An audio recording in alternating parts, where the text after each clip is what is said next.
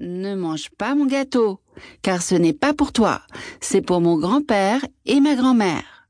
Je vais me mettre au sommet d'un grand arbre pour te surveiller. D'accord, dit l'ours.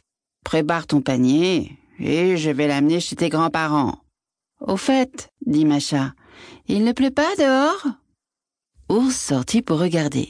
Et quand il rentra, Macha s'était glissée dans le panier avec le gâteau, en tenant le plat au-dessus de sa tête. L'ours prit le panier et partit. Il marcha longtemps. Il marcha encore. Et comme le panier était lourd, il était fatigué. Il pensa alors que comme il était déjà très loin de sa maison, Macha ne pouvait plus le voir du sommet de son arbre. Il décida de se reposer et de goûter un petit morceau de gâteau. Il s'assit. Mais Macha, de l'intérieur de son panier, lui dit Je te vois, je te vois, ours. Ne t'assois pas et ne mange pas de mon gâteau, mais apporte-le à ma grand-mère et à mon grand-père, te dis-je. Oh, dis donc, Macha a vraiment des yeux perçants, dit l'ours. Elle voit tout. Et il continua donc à marcher en promettant de ne pas manger son gâteau. Il marcha encore et encore. Il était très fatigué. Il n'en pouvait plus.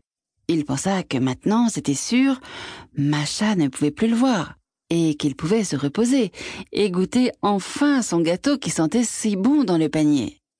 Il s'assit, mais entendit de nouveau Je te vois, je te vois. Ne t'arrête pas et ne mange pas de mon gâteau, mais apporte-le à ma grand-mère et à mon grand-père, te dis-je. Quelle petite fille intelligente est cette Macha, dit l'ours. Elle est assise tout en haut d'un arbre. Elle est vraiment loin, mais elle voit tout ce que je fais et elle entend tout ce que je dis. Il se remit sur ses pieds et marcha encore, et euh, encore plus vite qu'avant. Il arriva au village et trouva la maison où le grand-père et la grand-mère de Macha vivaient. Il commença à frapper de toute sa force sur la porte. Toc, toc, ouvrez la porte. Je vous ai apporté quelque chose de la part de Macha cria-t-il. Mais les chiens du village avaient senti l'odeur de l'ours, et ils se précipitèrent sur lui, venant de toutes les cours, en hurlant et en aboyant. L'ours eut peur. Il posa le panier près de la porte, et, vite fait, il s'éloigna en courant aussi vite que possible, sans regarder en arrière. Le vieil homme et la vieille femme arrivèrent à la porte et virent le panier. Qu'y a-t-il dans le panier? Demanda la vieille femme. Le vieil homme souleva le haut du panier, regarda à l'intérieur et n'en crut pas ses yeux. Car là, dans le panier, il vit leur petite Macha, assise, vivante et en bonne santé. Le vieil homme et la femme furent remplis de joie. Ils embrassèrent Macha, la prirent dans leurs bras et l'embrassèrent encore. Macha raconta toute son histoire qui lui était arrivé avec l'ours. Et depuis, ses grands-parents ne lui permirent plus jamais d'aller se promener dans la forêt.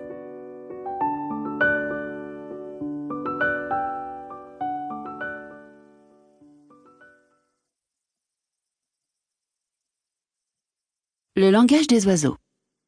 Quelque part dans une ville de la Sainte-Russie vivait un riche marchand avec sa femme.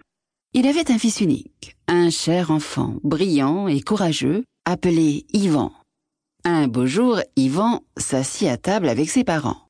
Près de la fenêtre, dans la même pièce, une cage était suspendue, dans laquelle se trouvait enfermé un rossignol, oiseau gris à la voix douce.